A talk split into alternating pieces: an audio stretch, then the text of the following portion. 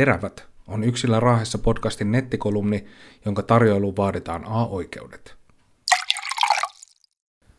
Paras valtuustoaloite on sellainen, johon saa itse vastata. Sain Raahen kaupungin kirjekuoreen suljettua postia. Kaupungin valtuusto oli käsitellyt loppuun aloitteen, jonka tein vasemmistoryhmän puolesta viime vuoden helmikuussa. Vaadimme siinä kaupungin konserniyhtiöiden toimitusjohtajien vaalikelpoisuuden selvittämistä.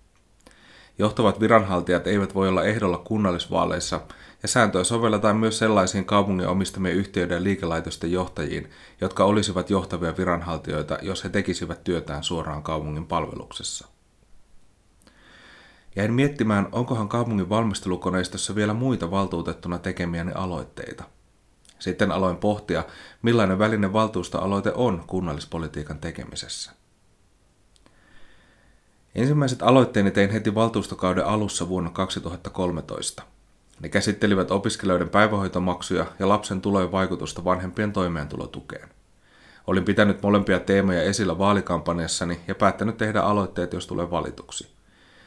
Molempiin aloitteisiin tuli vastaus melko pian. Viranhaltijat vastasivat, että asiat ovat jo niin hyvässä jamassa kuin olla voi. Muutoksia ei ole syytä tehdä. Myöhemmin tein aloitteita itse aloiteprosessin parantamisesta ja sainkin vahvistettua luottamushenkilöiden roolia niihin vastaamisessa. Tein kolmen muun valtuutetun kanssa myös aloitteen reilun kaupan kaupungin arvonimen hakemisesta Raaheen.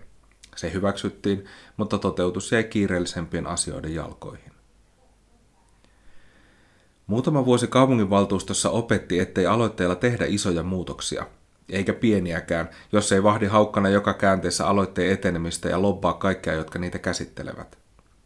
Kaikkein tehokkainta on istua kaupunginhallituksen pöydän ääressä ja esittää omaan aloitteeseensa haluamaansa vastausta, kun aloite pöydälle ilmestyy. Rahevaltuuston aloitekulttuuri saa välillä kritiikkiä viranhaltijoiden työllistämisestä ja irtopisteiden keräilystä – olen kritiikistä osin samaa mieltä, mutta haluaisin mieluummin miettiä valtuutettujen ja kuntalaisten osallistumiskeinojen laajentamista kuin vähentämistä. Tällä kaudella käyttöön otettu lähidemokratiamalli, jota oli mukana kehittämässä, oli askel oikeaan suuntaan. Sen käynnistyminen voisi olla oman podcast-jaksonsa arvoinen aihe. Myös reilu ja määrätietoisen neuvottelukulttuuri istuttaminen valtuustoon voisi parantaa ontuvaa aloitekulttuuria. Valtuutettuna seurasin hieman kateellisena kollegoiden osallistumista omien kuntiensa budjetti- ja muihin neuvotteluihin, joiden rakenne on vakiinnutettu osaksi valmistelua.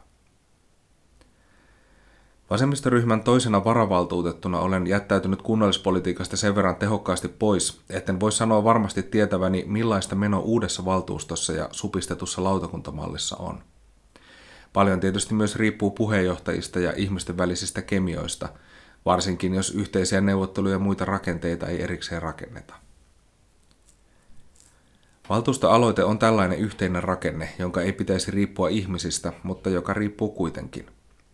Muistuu mieleen edellisten eduskuntavaalien alla kymmeniä allekirjoituksia kerännyt valtuustoaloite, joka ehdotti valtuuston kokousten nettilähetyksistä luopumista vaalirauhan nimissä. Aloite oli sen verran suosittu, että se olisi pitänyt käsitellä kiireellisenä, mutta viranhaltijat ratkaisivat tilanteen tuomalla aloitteen käsittelyyn vasta vaalien jälkeen. Alussa mainitsemani aloite vaalikelpoisuuksien selvittämisestä ehti sekin vanheta. Kunnallisvaalit käytiin ja kahden konserniyhtiön toimitusjohtajat valittiin valtuustoon. Asiasta tehtiin valitus hallinto-oikeuteen, joka totesi tämän vuoden tammikuussa, että toinen toimitusjohtaja ei ollut vaalikelpoinen. Aloitteet, valitukset ja kantelut ovat edustuksellisen demokratian suorahkoa laadunvarmistusta.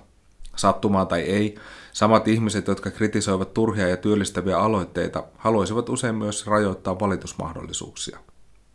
Ylikvartaalinen demokratia ei nimittäin ole tehokasta. Kiista onkin siitä, pitäisikö sen tehokasta ollakaan. Yksillä.fi